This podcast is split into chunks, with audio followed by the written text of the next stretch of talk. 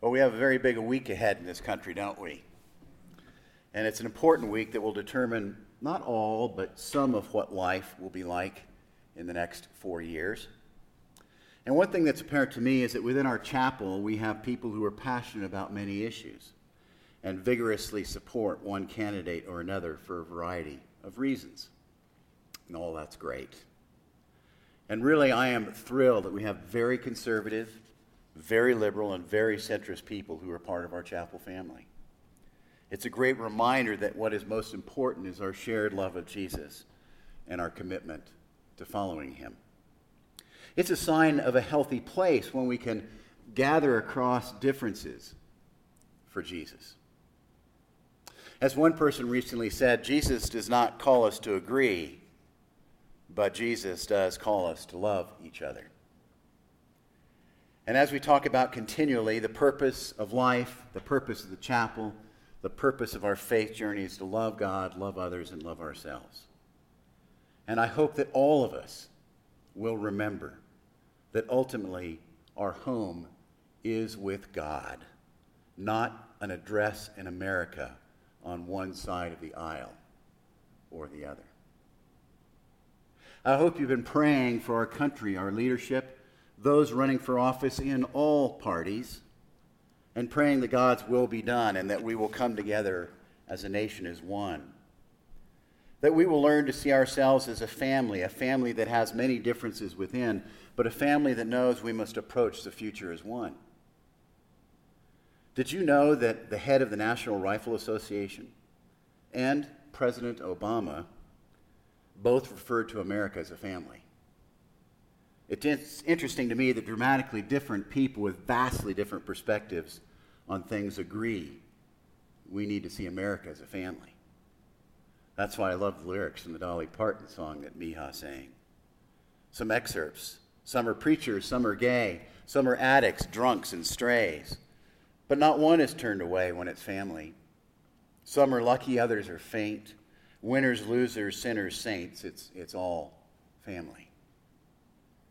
And this notion of family reminds me of something else fundamental to who we are as a country.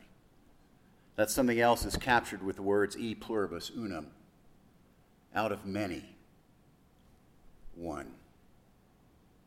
While some have recently attacked this phrase of e pluribus unum and challenged its place in America, the concept of out of many, one goes back to the origins of our country.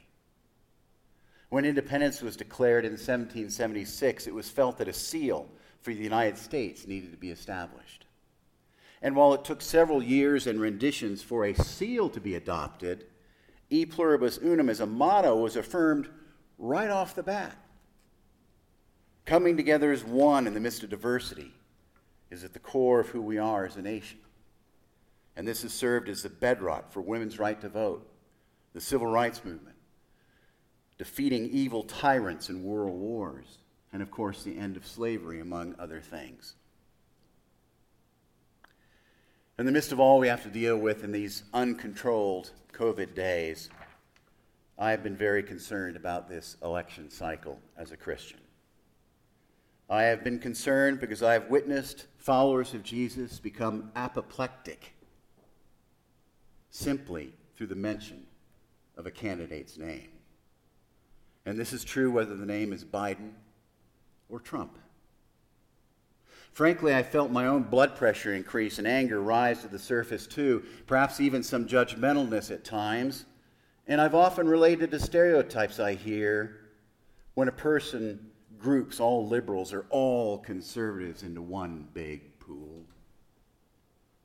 And yet I know, I know down to my core, this is not how, as a follower of Jesus, I am called to be present in this world. That said, I need to be clear Jesus does not call us to agree on everything.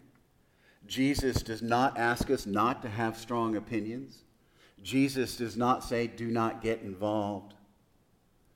But Jesus has a lot to say to you and to me about how we show up in a world with so many differing views. So today I'd like to share a few thoughts on what I believe we need to keep in mind as followers of Jesus in the days, weeks, and years ahead. And to be clear, before I continue, how you vote is between you and God. Unlike some pastors and parishes, which really astonishes me, I'm not publicly going to share my views on this or any election, nor am I going to say, as some pastors actually say, that to be faithful, you must vote one way or another. I'm not going to do that. God has given us freedom. But today I do feel compelled as a pastor and as someone who has been immersed in churches for decades to share some thoughts about Jesus at this election time. And please know that through my words, I'm not pointing fingers at anyone except perhaps myself. I've been thinking about Jesus when it comes to America and what I'm witnessing. I share without thought my thoughts without condemnation. And instead, I'm hopefully offering something for us to think about. So let's jump into this topic at hand. The current presiding bishop of the Episcopal Church in America is Michael Curry, the first African American to hold that position. And Charlotte and I both had the chance to briefly chat with him a few years ago and hear him preach. He exudes the love of Jesus. Anyway, he recently published a book titled Love is the Way, and in it he says the following. Here are some excerpts. America has essentially segregated itself, not primarily along racial lines, but into communities of like mindedness. You have Republican leaning zip codes, Democrat leaning zip codes, and independent zip codes. And aside from residential segregation, the media segregates us as well. The people who watch Sean Hannity tonight are not going to turn and watch Rachel Maddow and vice versa. It is possible to consume news 24 7 and never hear an opinion that differs from your own. Michael Curry continues In this country, we need a revival of relationships across differences of religion, across differences of ethnicity across difference of political ideology. And as Madeleine Albright once said, instead of conspiring with like minded, we need to spend more time learning from those we consider wrong headed. Well, the point of all this, I believe, is that many people have placed themselves into mental silos of impermeable concrete. And when we do this, we put ourselves in the position of only hearing our own voice. And when it's only our own voice we hear, we not only lose empathy and compassion, but we turn other people into objects. And when we turn people into objects, hatred, disdain, and ugliness rise to the surface. And as followers of Jesus, I need to be clear with myself there is never, never, never an excuse as follower of Jesus for hatred, disdain, or ugliness to become our modus operandi, ever. We need to remember that Jesus never turned a person into an object. A person was always a human being to Jesus, even when Jesus thought the person was wrong. Now, Michael Curry on this point nicely summarizes the thoughts of a fellow named Martin Buber, who years ago wrote the book I and Thou. I remember reading it long ago in, in college. Perhaps you read the book I and Thou too, and I'll use Michael's brief summary. He writes There are two possible ways we can relate to the world I and it, and I and Thou. Relate to other people as its, and you make yourself the supreme being. It's the Copernican revolution all over again when I am the center of everything. Worse, it makes the other person not only an it, but an object and thing instead of a beautiful fellow child of God. I, thou is very different. Thou recognizes the other as an active subject, a human spirit whose trust can be understood only through relationship. And remember this you cannot own, you cannot stereotype, you cannot ignore, you cannot throw away a Thou.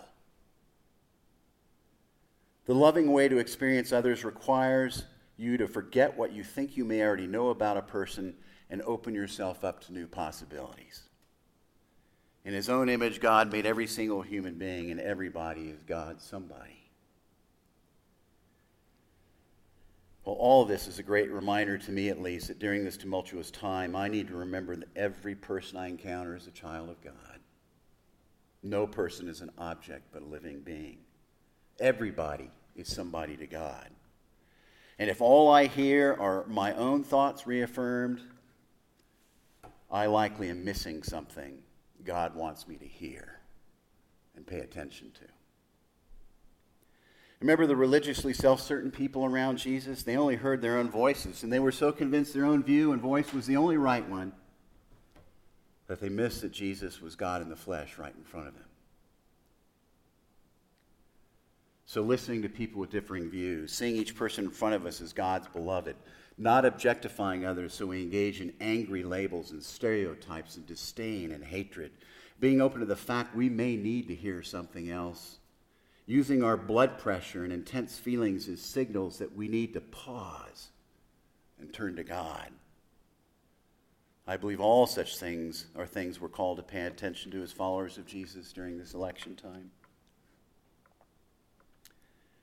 Our gospel reading today is from Matthew. In it, we heard the story of Jesus and a man who was not only possessed by demons, but blind and unable to speak. And Jesus heals the man, the man is released from his torment, his isolation, and his despair. But that day, there were some folks who could only hear their own voices and were convinced there was only way, one way of looking at things. They were some religious folks who believed their way was the only way. They accused Jesus of being evil after all, when you only have one way of looking at something, all other ways must be castigated with vigor. Jesus challenges these mentally siloed religious folks, and he uses the opportunity as a teaching moment. Jesus says to them, Every kingdom divided itself will be ruined, and every city or household divided against itself will not stand. Now, to be clear, division is sometimes necessary in life but it can be very perilous and can lead to the destruction of everyone and everything. Divisiveness can be very costly and can mean that everyone loses in the end. The point sometimes great divides are necessary, like the question of slavery, to go back into history. But division can never be the ultimate goal. Rather, reconciliation across the divide must be the stated objective.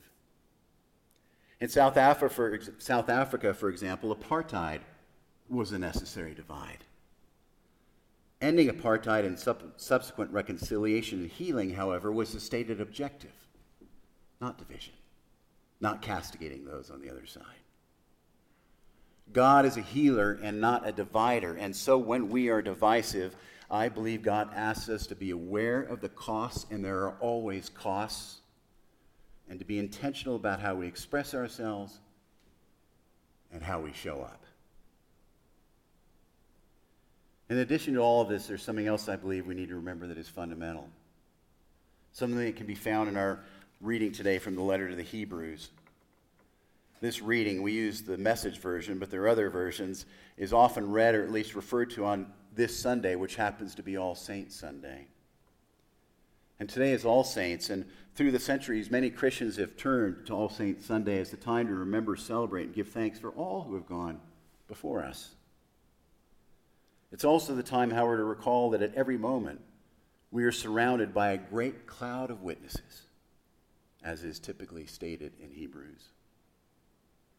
When we read about heaven in Scripture, when we read about the saints in heaven, when Jesus talked about the kingdom of God, the word all is used. You see, in heaven, in our heavenly home, in our ultimate destination, and in fact, when things are as they should be on earth as it is in heaven, there is no division. The reason? God does not make the distinctions. We do.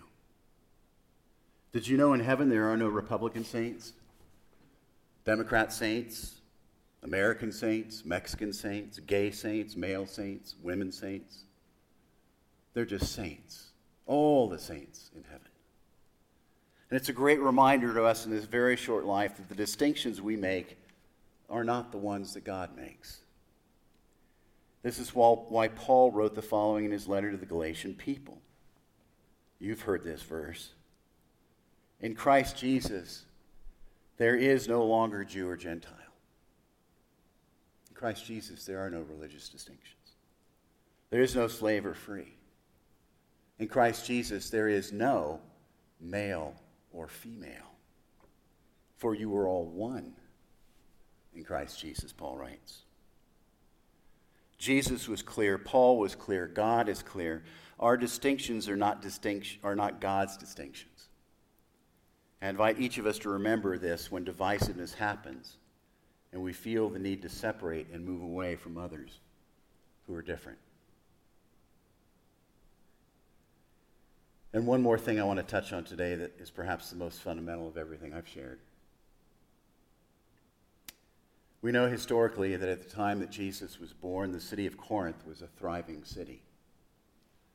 Various historians have studied Corinth and have described it in a variety of ways that Corinth was a place at the time of great economic capital, capital urban expansion, prosperity. Yes, there was pro- poverty, but there was pos- prosperity. There were, it was filled with entrepreneurs. It was a major, major trading center in that part of the world. It was a crossroads for just about everything. And there was massive, massive religious and ethnic diversity in Corinth. So Paul decided to travel to Corinth to share the message of the gospel and to start a Christian community there. And Paul spent a lot of time in Corinth and he worked hard to shape Christians. But after Paul left the city, the church at Corinth broke into contentious, divisive factions. Factions built around different leaders. And these factions around these different leaders fought about everything in every imaginable way.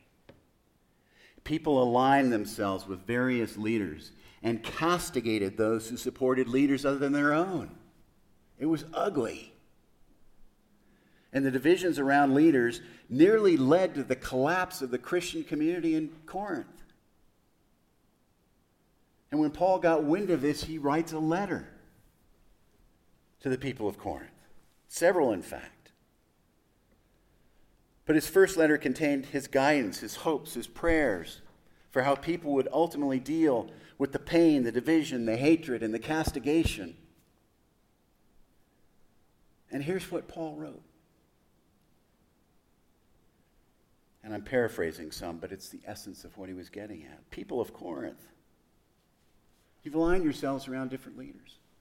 You're claiming allegiance to one leader over another. You're fighting. It's gotten so ugly. I want you to remember something as you fight, as you hate, as you label, as you stereotype, as you divide, as you disdain, yell, condemn and coalesce around each other and different leaders. I want you to remember something. You're called to love. Remember, if my life is not fundamentally about love, I am nothing. Paul writes. If my life and how I show up in the world is not about love, I am nothing. Paul writes, if I don't, if love does not characterize who I am and how I show up in every setting and domain in life, I have nothing to offer anybody. If love is not my life purpose, my life is meaningless. So as you fight, and you're ugly, and you're acting like anything but Jesus,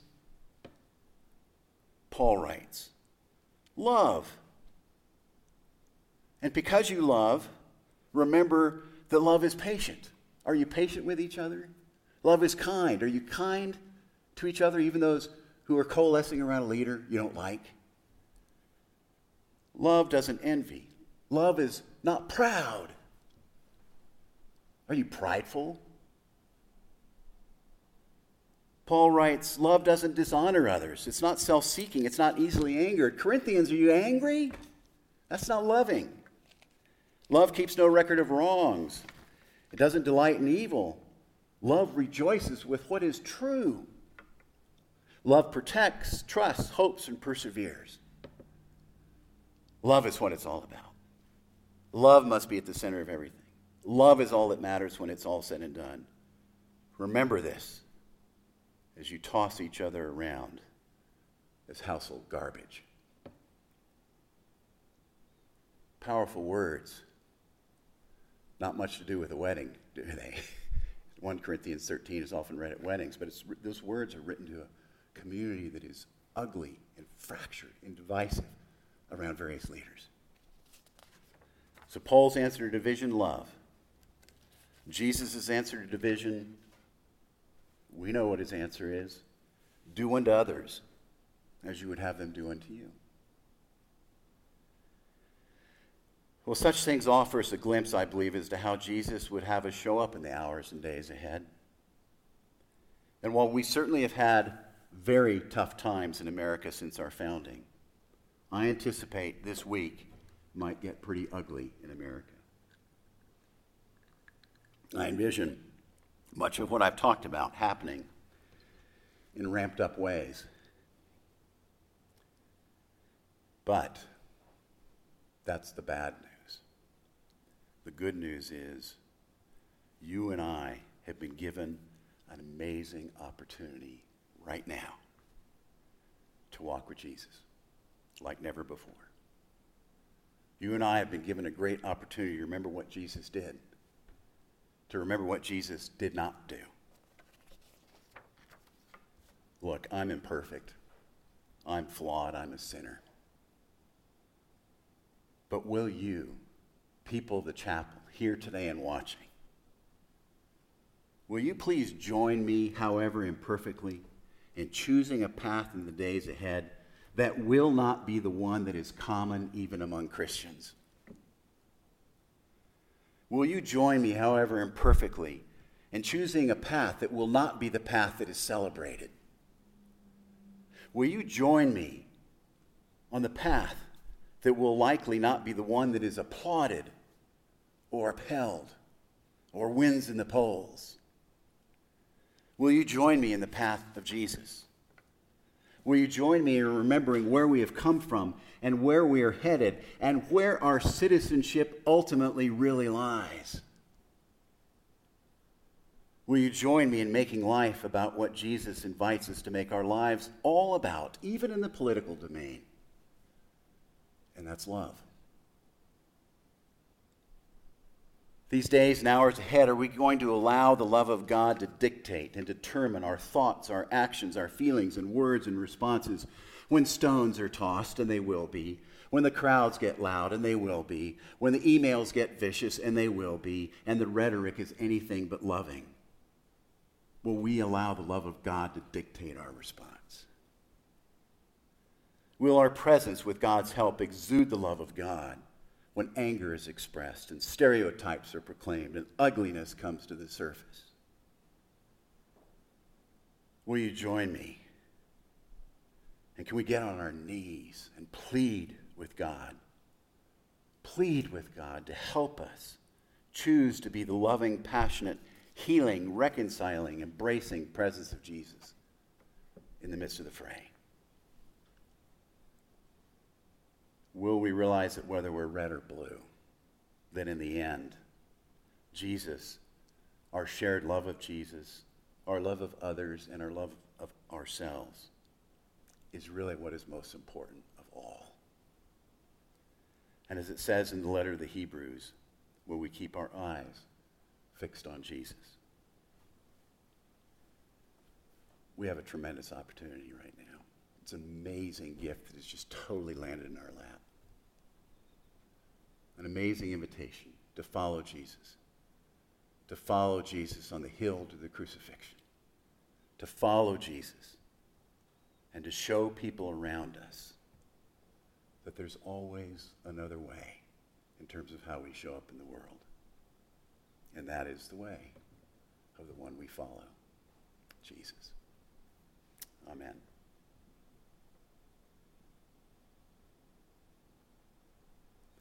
And let us pray and let us take some time in silence and take some time with our Lord and talk to our Lord about how our Lord wants us to be his presence in the coming hours and days ahead and how He wants us to show up in His world.